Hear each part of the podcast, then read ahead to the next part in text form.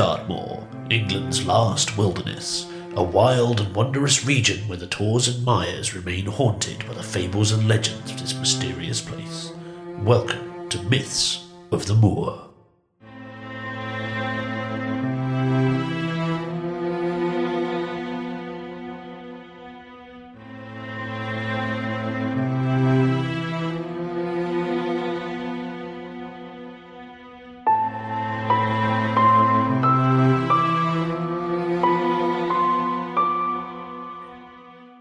To the 10th and final episode of Myths of the Moor. And this time, Dad, we're going to do it a little bit differently, right? Yeah, that's right. Uh, no particular topics today, but what we thought we would do is go through some of the reference books that you have used throughout the podcast for the various uh, strange and wonderful stories that we've had um, and give people a sort of bibliography of uh, the myths of the Moor so that they can go off and do their own reading. Right. Well, we've got a little pile of books here in, in front of us, which Mm-hmm. we'll dip into from time to time. But I think maybe we ought to just explore a little bit about why I got involved and interested in Dartmoor in the first place. Go on, yeah. Now, I think I may have mentioned in one of the earlier episodes that uh, as a young lad at Devonport High, I spent quite a lot of time in the school library. And one of the books there that really caught my attention um, was by the Reverend Samuel Rowe. And I'm just picking up my own copy of it now. It's called A Perambulation of Dartmoor. Now, why a perambulation? Was he a great walker, the Reverend Rowe? Well, no, he wasn't.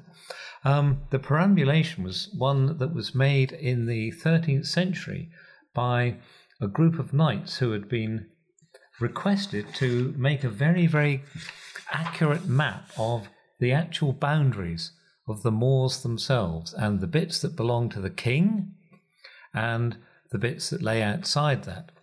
And they would mark various um, waypoints along the way. So it might be a rock or a tor or a stream. And this became known as the perambulation of Dartmoor. And it was really one of the very early topographical works that describe the whole area. Mm. And I think Rowe produced that in 1848. Yeah. And one of the things that always fascinated me about the way um, historians looked at Dartmoor at that time was that they saw all the um, ancient monuments, the stone rows, the stone circles, hut circles, and of course they ascribed the whole lot to the Druids. Yes. Yeah. I've just put a marker in there. on, if you have a look at yeah. this marker. Um, monumental relics, says Rowe, even on page 21. He, he says, the druidical temples were hypaethral, perfectly open to the sky. On Dartmoor, the stones which form the circle are for the most part insufficient in height for any purpose such as that at Stonehenge. Nor have the uprights ever been furnished with imposts. Our Damnonian sacred enclosures are therefore of the same descriptions as the file druidical temple at Avebury, which I think we would call Avebury these Yeah. days, um, in Wiltshire. And so he was very, very much of the opinion that what we now know is this totally mythical Yeah. um, group of the Druids were at the root of everything. But if we go back even further than Rowe, some of the very earliest references to Dartmoor and to its historical um, connections are in a very well known Devon publication, Risdon's Survey of Devon. And we find here, I've got a lovely copy which Yeah, I've recently nice. had rebound.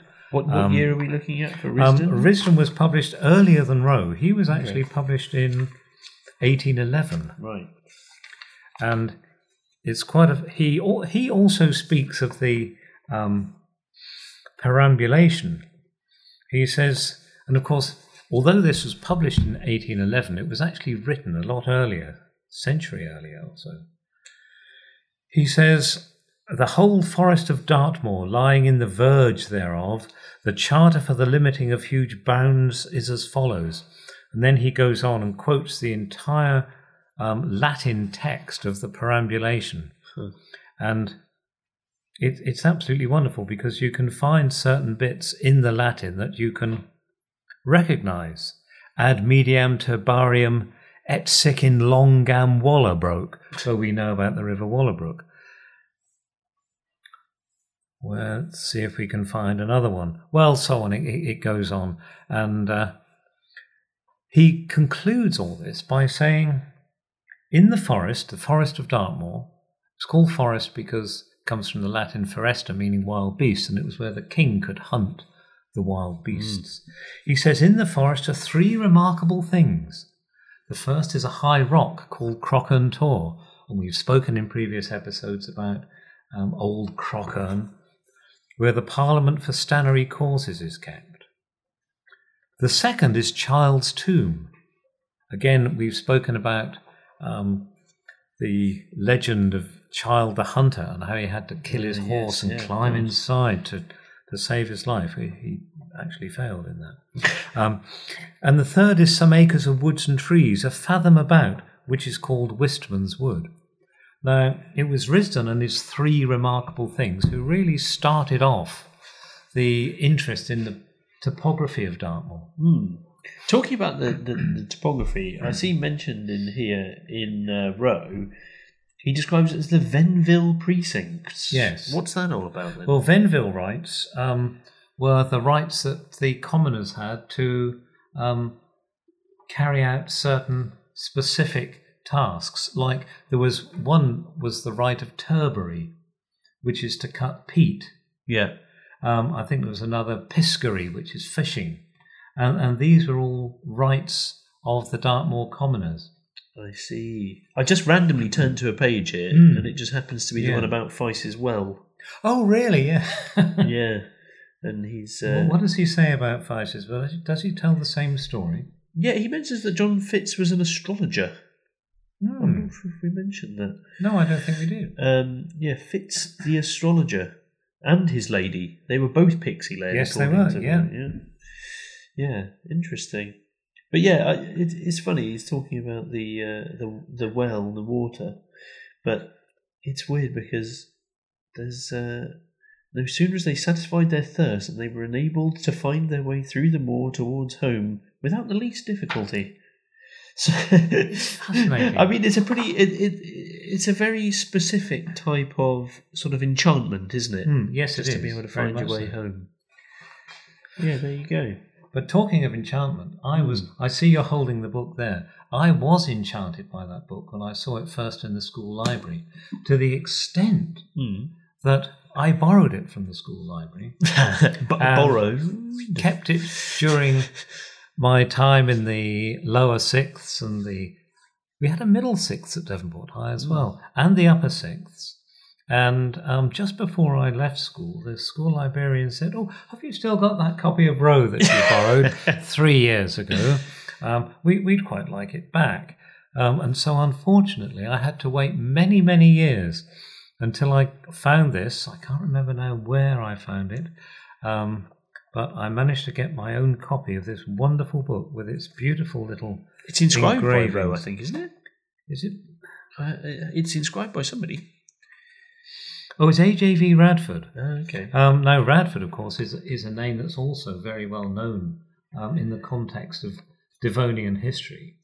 Um, one of the uh, historians of the moor was uh, Ralegh Radford. okay. And if you read the transactions of the Devonshire Association, you'll find many, many articles um, by him. And of course, it, it was reading the Devonshire Association transactions that I got to know some of the classic names of Dartmoor scholarship, if you like. Um, people like Ormerod, Pengelly, Spence Bate. These were um, gentlemen of leisure to some extent who spent most of their spare time researching Dartmoor. They set up the uh, Dartmoor Exploration Committee because at that time the whole thing was, was totally new mm. to hmm. people. Um, it, it just hadn't really been explored or written up in um, a professional or an academic way. And so this is what uh, formed the basis of many of the uh, early transactions of the Devonshire Association. And I used to love reading those descriptions of the kistvaens and the stone rows and the beautiful little line drawings that, yeah. that people had made. It just fired my my youthful interest, and it's something that's been with me ever since. I'm just looking at some of the plates here. In I'm in, I'm in Carrington, I think. Ah, I? yes, Carrington. Yeah, There's one here of, of Wistman's Wood, which is rather good. Makes it look very fantastical. Um, yeah, some lovely stuff. The interesting thing about Carrington, and I put a couple of markers in there. Um, basically, um, Carrington's Dartmoor was a poem. It was a lyric poem, um, written, well, published certainly in 1826. I've got a second edition here. I've never managed to find a first, unfortunately. Um, but it's interesting. The preface begins like this. Dartmoor is generally imagined to be a region wholly unfit for the purposes of poetry. but they who entertain such an opinion know very little of that romantic solitude. And off he goes in wonderful, florid, lyrical prose. Dartmoor, thou wert to me in childhood's hour a wild and wondrous region. Now, that phrase, wild and wondrous region, was taken from this poem and has been used again and again. Including in the intro to this very show. Very much so, yes. Um, so it just shows there's a continuity of thought going through, isn't there? Um, but what's really good about Carrington's poem is not so much the poem itself. You know, listen to this. In Britain's matchless isle, unnumbered floods meander, and she wears a verdurous robe that seldom cheers the lawns of softer, brighter climes. Well, people don't write poetry. they really don't. But in the back of the second edition of Carrington's poem are the famous Burt's Notes. Right. Now, there's a gentleman called Mr. Burt, and he wrote rather more um, academic notes about the aspects of Dartmoor covered in Carrington's poem. And I'm just looking at this one, note 24, page 60. Lovely little engraving of Child's Tomb, which Yeah. of course we've spoken about. And Burt goes on to tell us about the luckless hunter, John Child of Plymstock, a gentleman of large possessions and a great hunter. And he tells the famous story about how he wrote on the skin of his horse The first that finds and brings me to my grave, the lands of Plymstock they shall have.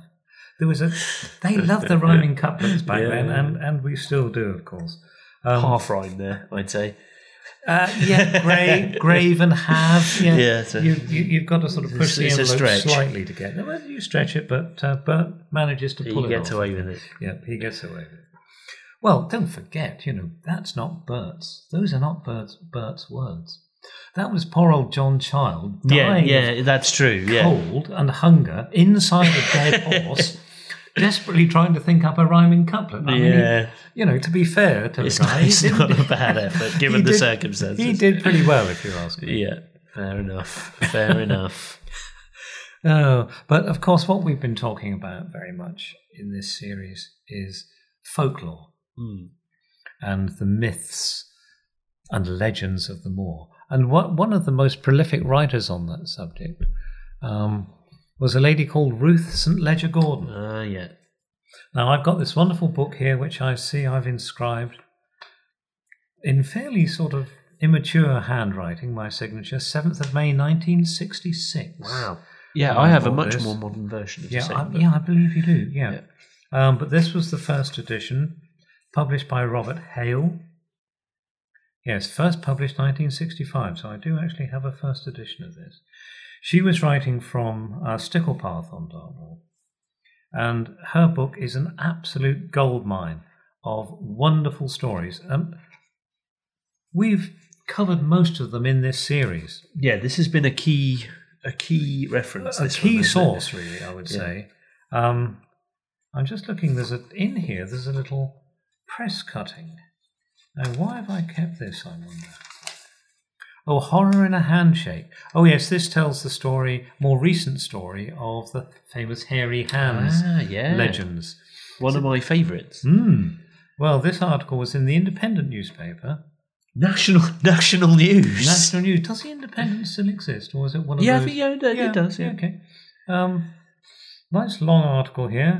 Um, 13th of February 1989, this uh, Sensing evil, she prayed for protection, and the hand sank out of sight. A more basic explanation comes from the blacksmith.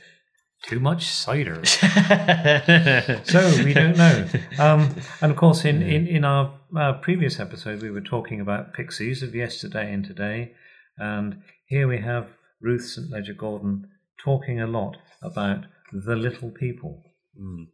Something I didn't mention actually when we were talking about the pixies, because it, it's not really the legend, it is an actual thing, if you like, is the Pixies Cave on the edge of Sheepstor Okay. where the, the landowner, Elford, is believed to have hidden um, from his persecutors during the uh, during the Civil War. Okay.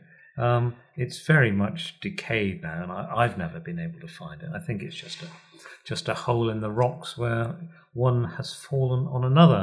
Yeah. Um, but yeah, Ruth St Leger Gordon is an absolute goldmine of And still available Information. today. still available today Yeah. um, in in a revised edition. Yeah, some of these, for example, the Carrington, I imagine, you would struggle to get hold of in this form that it is now. It may exist in. Yes, I mean, I'm holding a lovely leather bound edition, and I do like to hold these books in a fairly um, respectful way because. Yeah. You know, I have seen people grab hold of a book by the cover, and these ba- these two hundred year old bindings they're so fragile they Yeah. could easily put. But this actually has two quite nice book plates in it. One J Rawlings, uh, with no date, but it's a quite an interesting shield with three. I don't know the actual heraldic terms for these. Yeah. Three daggers with a helmet above, and then um, there's an arm, an armored arm Yeah, coming out of the top, holding an arrow. Yeah, interesting. Now, very interesting. And the other book plate is Ex Libris Patricia G.M. Shaw, 1964. So these books themselves have a history to tell. Indeed. Um, so that's so that's Risdon. That is uh, we've with perambulations Rowe. Rowe, Ruth St Leger Gordon, Gordon, and and Carrington. dear old Carrington with Burt's notes. Yeah. The late W. Burt, Secretary of the Chamber of Commerce, Plymouth. Um, so he obviously knew what he was talking about. well, Well, maybe. But again, it's illustrated with the most beautiful little line engravings by P. H. Rogers, who isn't that terribly well known. Um, but he's he's done some lovely little drawings here. mhm. Um, interesting. but Ruth St. Leger Gordon was influenced by another um, folklorist who I have mentioned, Theo Brown, Hmm. a lady. Although Theo is normally a man's name. You say that? man? Yeah. I had an uncle Theo.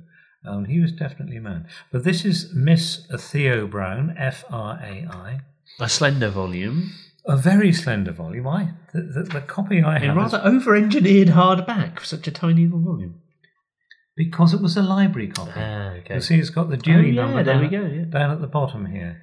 I don't think libraries use the Dewey system. I'm not anymore. sure. But it has a rubber stamp inside that says "withdrawn from Devon Library." Um, and never returned. and never. Well, no, it was withdrawn Oh, from the. it's got the paid s- stamp on yeah, it. Yeah. yeah. So, so that was absolutely fine, and it then went into a second-hand bookshop. But you, you may remember, or our listeners may remember, some of the earlier stories we told um, are very much based on this slim little volume, and she calls it "Preliminary Notes on the Folklore of Postbridge," which is a very small settlement right in the middle of Dartmoor. I mean, that is an extremely specific and niche topic, isn't it? Yes, it is. Um, But she begins, um, and I don't know, she makes an assertion here, and I don't know how justified she is. She says, There is a growing need for a new published collection of folklore, particularly studies based on one small area, which is just the point you made. yeah. Well, She's trying she, to she acknowledges it. straight away, which is fair to her. Well, absolutely, but, Yeah. but she does recognise that there is this possibly niche requirement. Yeah, there's a Um, burgeoning need for incredibly specific folklore tales. And it also um, emphasizes just how tenuous some of these stories are because she says here, I mean, she admits this. Um, she says, Any inhabitant of Postbridge reading this will exclaim, Wherever did you hear that? Oh, so even the residents of Bracebridge haven't heard the Yes. stories. And the answer would be, oh, from one of your own neighbours. well, But, yeah, you, go. know, there, she, she herself is admitting that, to be honest, most of it is just Yeah. made up. She's she's providing a, a, a very small public service there for Yeah. the people of Bracebridge. But um, I just looking through Pixies, quite a lot about Pixies again. Um, oh, what's this one? I haven't read this before. Um, oh, it's quite interesting. Do you, do you think people would be bored Yeah, if I were to read this? well, give give him a give him a Let's. Give them a little précis. Yeah. Um, this is a story um, recorded by a writer called R.J. King, who, again, I didn't bring his book down, but I do have his um, early um, 19th century book on Dartmoor in, in the collection. Um, he wrote of a house long inhabited by the same family. And in 1590, a new house was built for the very last of the family, who married and had a baby. They were sitting by the turf fire, and the mother dozed, and as she woke, she heard a strange low laugh. Thought she saw the flutter of a grey cloak on, and no changeling in its place. Mm. And thereby came the end of a long established and well known family. King suggests that the family had in some way failed to acknowledge the demands of the earth spirits by a token sacrifice, and so forfeited their future. I like the way that the sort of default position is that a changeling is going to be there. Yeah. Is that there was no changeling? No changeling. No, Oh, bit of a shame. yeah. No changeling. But then, as we know, sometimes they're swapped back again. yeah, And and the returned original child um, he's then in better nick than is were in better nick Yeah. and in um, imbued with great deal of luck throughout his. Oh, it's the funny story of the Scotch sheepfold. We discussed yeah, that one. yeah, we did that. man came from Scotland, thought he'd grow some sheep on the moor, built a sheepfold, whole thing failed. Yeah, Incredible. So that's Theo Brown. Lovely little book.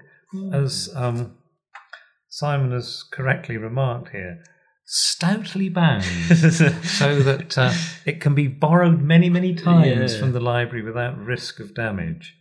Um, that might be a hard one to get hold of. I would wager I, these I would- days. I would wager. Well, Yeah, without revealing my great age, I've I've been collecting books for at least the last sixty years. yeah.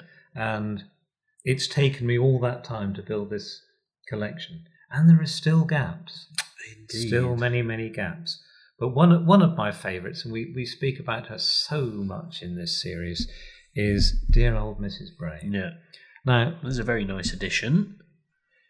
yes now mrs bray appears in two editions the three volume mrs Ah, bray yes. and the two volume mrs Yeah. bray This is the rare. Is this the rarer two volume? Now I have the rarer two volume Okay. edition upstairs, but unfortunately the binding is is loose, and I didn't want to. No, Bring fair enough. Fair enough. Um, but in a um, digression, I might say that after many years, I've now found a very very good bookbinder, who is not far from us here in Cullompton near Exeter, and he has uh, helped me to revive quite a number of my. Does that have any? Does that have any impact on the value of an original uh, When you edition? When you buy a book from a second-hand or antiquarian book dealer, they will always say original binding or Okay.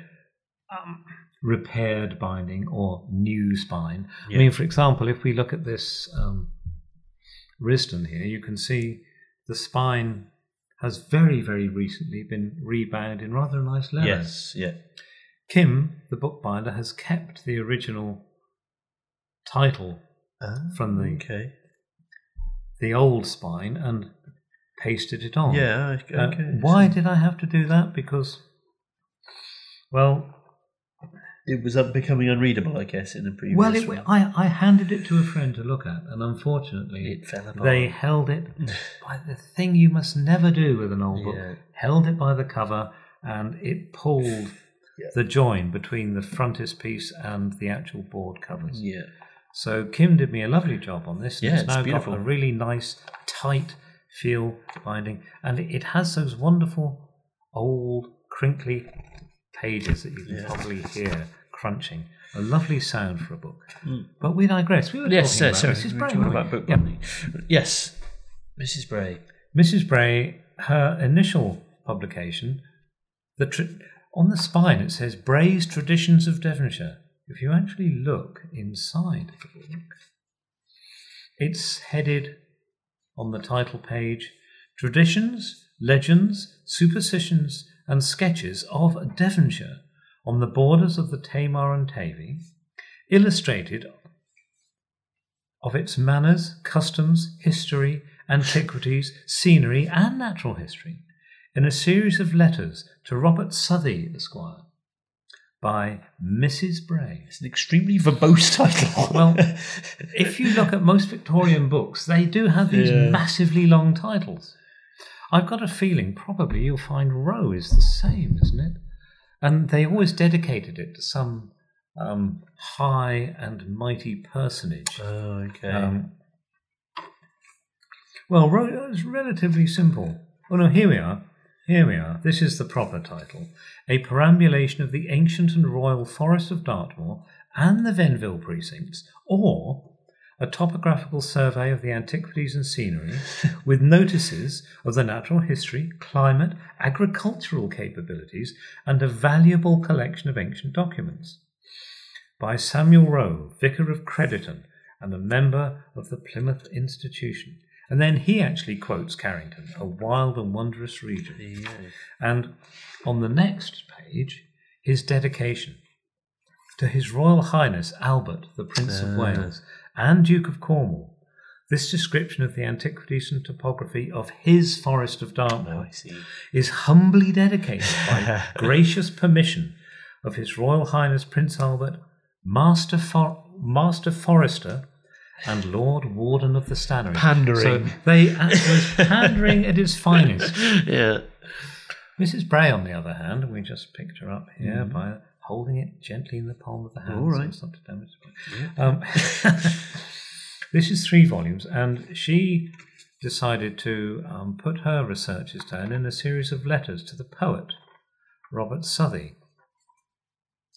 Again, she was very much obsessed with the concept of the Druids.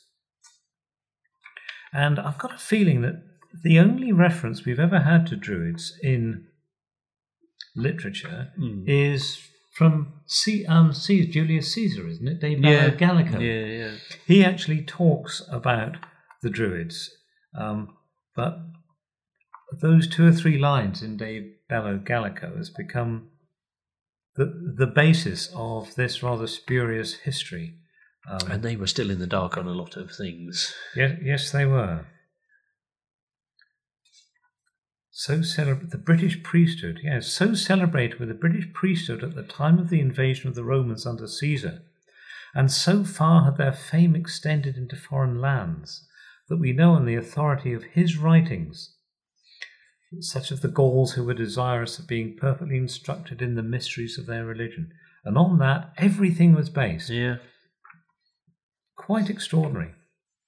Like anything, people always looking for something they could understand to explain that the things they couldn't, right? And I suppose it was easier to explain some of the geological things that were going on on the moor by associating them to these group, Mm. this group, the Druids, rather than actually understanding what had caused a lot of the stuff. Absolutely, yes. But that was Mrs. Bray writing in the 1830s. Yeah. And uh, again, she is an absolutely wonderful source of the kind of myths and legends and odd stories that we've been talking about in this series. So I, can see another book uh, next on the pile there, which is Crossing's Guide to Dartmoor, which is not specifically related to the supernatural or myths and legends. It's a this is a sort of general go-to must-have for any Dartmoor enthusiast, isn't it? Yes, it is. And actually, I, I'm sort of slightly crestfallen here Yeah. looking at this because this is not a first edition. Yeah. But there is a good reason for that. Because Crossing published his guide to Dartmoor in, at the very, very beginning of the 20th century. This um, new edition is based on the 1912 edition. And he was the first to write handy walking guides to Dartmoor. Yeah. So they were published in five slim paperback volumes. Um, I was going to say one for each quarter of the mall, but there were five of them. So a bit like your man who did the same thing up in um, is it the Yorkshire Wainwright, Wainwright? Yeah. that's exactly the very very similar. Yeah. And Crossing himself, um, we were talking about this only yesterday when we were on the malls. Mm. Um, he came up with these lovely little line sketches. So wherever you stood on your walk, you could orient yourself by looking at yeah, the skyline. And amazingly, he always shows just a few little fluffy clouds um, as if. scudding across an otherwise cloudless sky. Yeah. Here we are, for example, double waters looking east. You can see Yeah, there we black tor, leather tor, sharp tor, and a few little fluffy clouds. Um, and of course, those profiles haven't changed in the hundred years since the book was written. Um, so, Crossing was an absolutely indefatigable walker. Um, I'm just looking at the uh, blurb here inside the cover. Um, it says the guide first appeared in 1909 and for many years has been virtually unobtainable. The few second hand copies have been eagerly sought and realised high prices. a little bit of self promotion on there. Yep. I have managed to um, acquire quite a few of the individual of separate five series. Um, but this was produced by a company called David and Charles, who were very um, wide, um, handy wi- format. wi- widely read um, publishers of West Country books back in the 1960s. Um, I think they were actually railway enthusiasts. It was David St. John Thomas and Charles, Charles Hadfield. Hmm. And Hadfield um, did a lot of um, research into industrial archaeology and published books on the canals of, of the West Country and so on. And they were actually based in the old railway station at um, Newton Abbot. I think they still exist, but their um, book lists are now rather sort of wider, more general interest stuff. Interesting. Crossing more or less wore himself out, walking endlessly over Dartmoor, um, writing all this stuff down in very, very great detail. Yeah. Um, So we've got we've got one more book on the pile. Are there any other before we finish finish off? Are there any other mentions where you haven't brought the actual book down here? absolutely, yes. Okay. Um, we we could, of course, go on for a very long time. Yeah. But the the other thing that Crossing um, was very, very good at um, was enumerating all the various antiquities of Dartmoor. And he was particularly uh, prolific when he was writing about the Dartmoor crosses. Yeah. Um, I've got three different versions of crossings, crosses, Crosses, crosses. yeah. um, all illustrated again with beautiful little line engravings, and uh, each uh, looked at from a slightly different point of view, but basically recycling the same information um, time and time again. Yeah. Another lovely little collection I've got um, is Dartmoor Pictorial Records by Burnard. Uh, he was one of the first, I suppose, sort of semi professional archaeologists. And in the days of early photography, he put together a collection of four volumes um, of his own photographs of various um, antiquities on Dartmoor that he was working on uh, as an archaeologist. They were published in very small numbers. I think the first one was about 150 copies, Right. Okay. and and the th- the final three, 200 copies each, something like that. And it took me ages. I've now got all four, but I n- have never seen them together as a set Interesting. of four. Yeah. Absolutely, The search uh, goes on. Fascinating. Well, the collections get split up, and then you know they go to a second-hand book dealer, and you know, Yeah. he might sell the third volume to somebody who misses that in his collection, and so on. Mm, sure. So it, it takes a while to get hold of these things. But I, I, yeah, I just did make a little note here. Um, Dartmoor influences, and of course Baring Gould. yes. We mentioned Baring Gould, another folklorist. And he was again very much involved in the early exploration of Dartmoor. He was on the same group that people like Burnard and, and Spence Bate were. They used to go out every weekend in all weathers, excavating, probably not in a very um, scientific way as an archaeological dig would be carried out today. Sure. But, you know, they would go out on the moors, they get a couple of local farm hands as labourers. Oh, dig there, my good man. Yeah, yeah. You know, so they wouldn't bother to sort of put a metre square and, and do No, stratigraphy so it was and all never that stuff. hugely accurate, I No. guess. And then they would find things which would subsequently get lost. Mm. There's the famous pommel of a, a Bronze Age sword or, or dagger, Okay. um, described but now mysteriously lost. So, Yeah. you know, you've, you've got to wonder about these people sometimes. um, yes, we've dealt with Crossing, Baring Gould, um, St. Leger Gordon, we've spoken about. Now, another uh, much more recent writer um, is Eric Hemery. yeah. He produced a wonderful book called High Dartmoor, a book of such magisterial size, it's over a thousand pages. It comes in its own slipcase, Oh, wow. so it won't fall apart um, on the shelf. Um, I've got a copy here. Um, it's not immediately to hand, but it is probably the most detailed description of every last little stone, bridge, river crossing, antiquity on Dartmoor. And he he was a little a little bit naughty in a way because he tended to use older spellings of place names so that you don't always associate the name he's using. For example, where we were yesterday, West Milltor, Yeah. all the Ordnance Survey maps spell it with mill like the place where you grind corn. Yeah. No, he won't have it. One L. Ah, okay. Row Tor, he calls it rough tor. Yeah. And, you know, unless you are fairly familiar with what you're reading, you can get into a terrible muddle.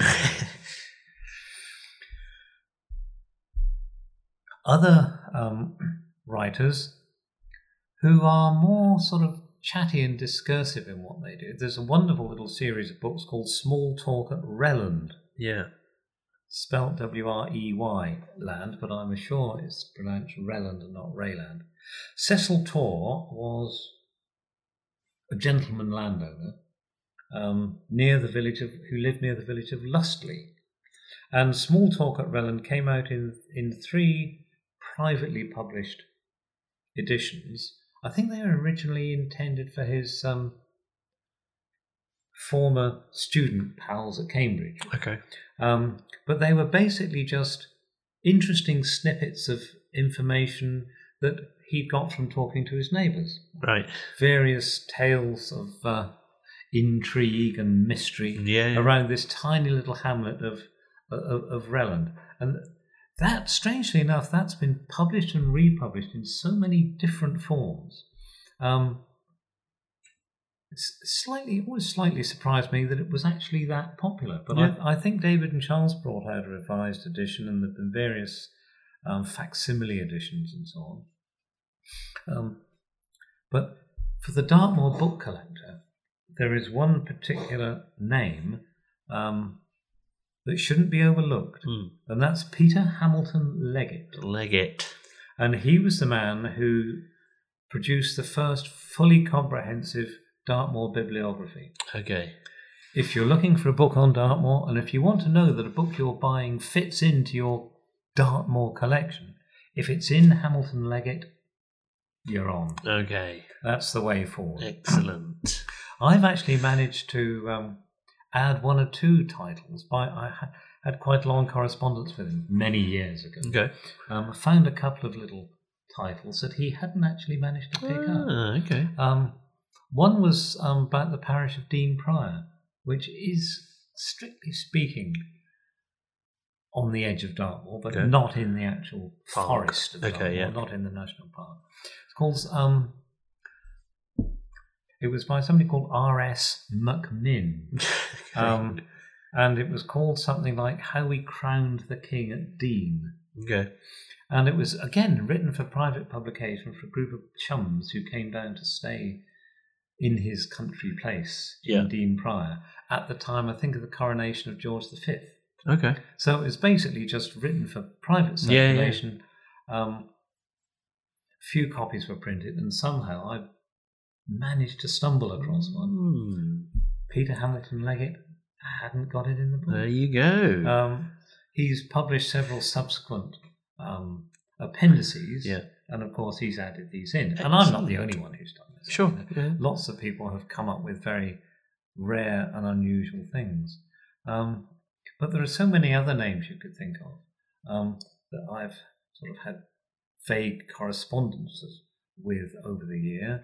Um, just trying to th- think of his name. Oh, Ted Masson Phillips. Right. He was a great. He lived in Totnes, I think. I've met him once or twice, and uh, he was again a great recorder of wayside stones, and almost a sort of successor to crossing in the sense Right, that he yeah. would, if a stone had been or a cross had been referred to by crossing as only the socket remains.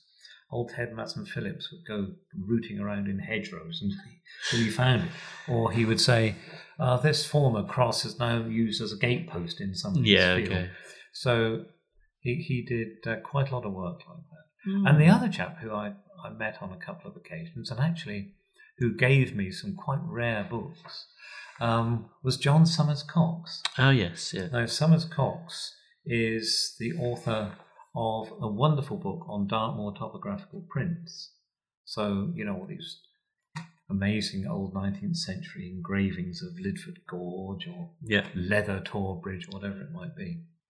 Somers Cox researched, listed everyone, details, dimensions, first printing, number printed, and so on. Absolute mine of information. And again, I managed to come across one or two prints that he hadn't recorded. So um, he invited me to his uh, very nice home, um, Kingsteignton, I think. So he's passed on now, fortunately. And he's also written quite a few um, interesting articles. And I think he appears, or an article of his appears in the new, um, I may be wrong on this, the new edition of um, the New Naturalist series, I see, Collins New. Naturalist series on Dartmoor. Um, Well, so- there you go. That is quite a collection of various uh, various books related uh, to Dartmoor, and specifically those that have covered some of the stranger sides of things. If you if you had to have one book that you would go to on this specific topic, would it be would it be Bray that you would go to? No, I don't think I would. I think I would recommend to somebody who's interested in getting into the literature Yeah. of Dartmoor a relatively recent book Okay. by a lady, and I must admit I don't know what her background is, but it's called The Discovery of Dartmoor. Again, she quotes Carrington, a wild and wondrous region on, on the front cover. Patricia Milton. Now, this was only published in, what I say only, gosh, doesn't time fly? Published in 2006. Okay. But what she does is to look at all the authors of Dartmoor over the last 200 years. Yeah. In fact, starting right back with uh, in the 16th century with people like Drayton's Poly-Olbion. Um, and it is the most wonderful book because it lists and describes all the various authors. John Swete, for example, who produced a lot of rather um, vertically enhanced yes. Yeah. engravings. I'm just Yeah. looking at this picture of a tin mine on Dartmoor by Swete. You know, it looks as if it's in about a 300 foot Yeah. deep gully, which of course it, it Yeah. never really was. Um, but it is really a most wonderful book. Hmm. Um, I recommend it to anyone. Strangely enough, it wasn't. It was published by Phillimore, which is a Sussex publisher who normally deal with um, churches and and architecture. Um, but just sort of briefly says only visitors to Dartmoor, the Great Granite Mass, blah blah blah. Um, for centuries, the region was judged as dreary in the extreme, and then she goes on to explain how later writers realised that that really wasn't the case at all, and it was an absolute um, gold mine, if you like, of legend and story, not and of course just a wonderful place to be. Um, so yeah, if anyone would uh, like to get that basic introduction to Dartmoor and its literature, uh, Patricia Milton's a good author to start with. Excellent stuff. Well, there we go. That brings us to the end of our run of 10 episodes. Dan, it's been an absolute pleasure. I Well- hope hope everyone's enjoyed uh, listening along, and we do apologise for the slightly uh, longer break between uh, episode eight and the, and the final two. Well, it did give me time to research a little bit more about pixies. well, there you go. So, thank you, everybody. I uh, hope you've enjoyed the podcast. They will remain online for you to, to, to listen at your leisure. And you never know, we may be back again in the future. But thanks once again, Dad. Great pleasure. And we'll see you again soon. Cheers. Bye.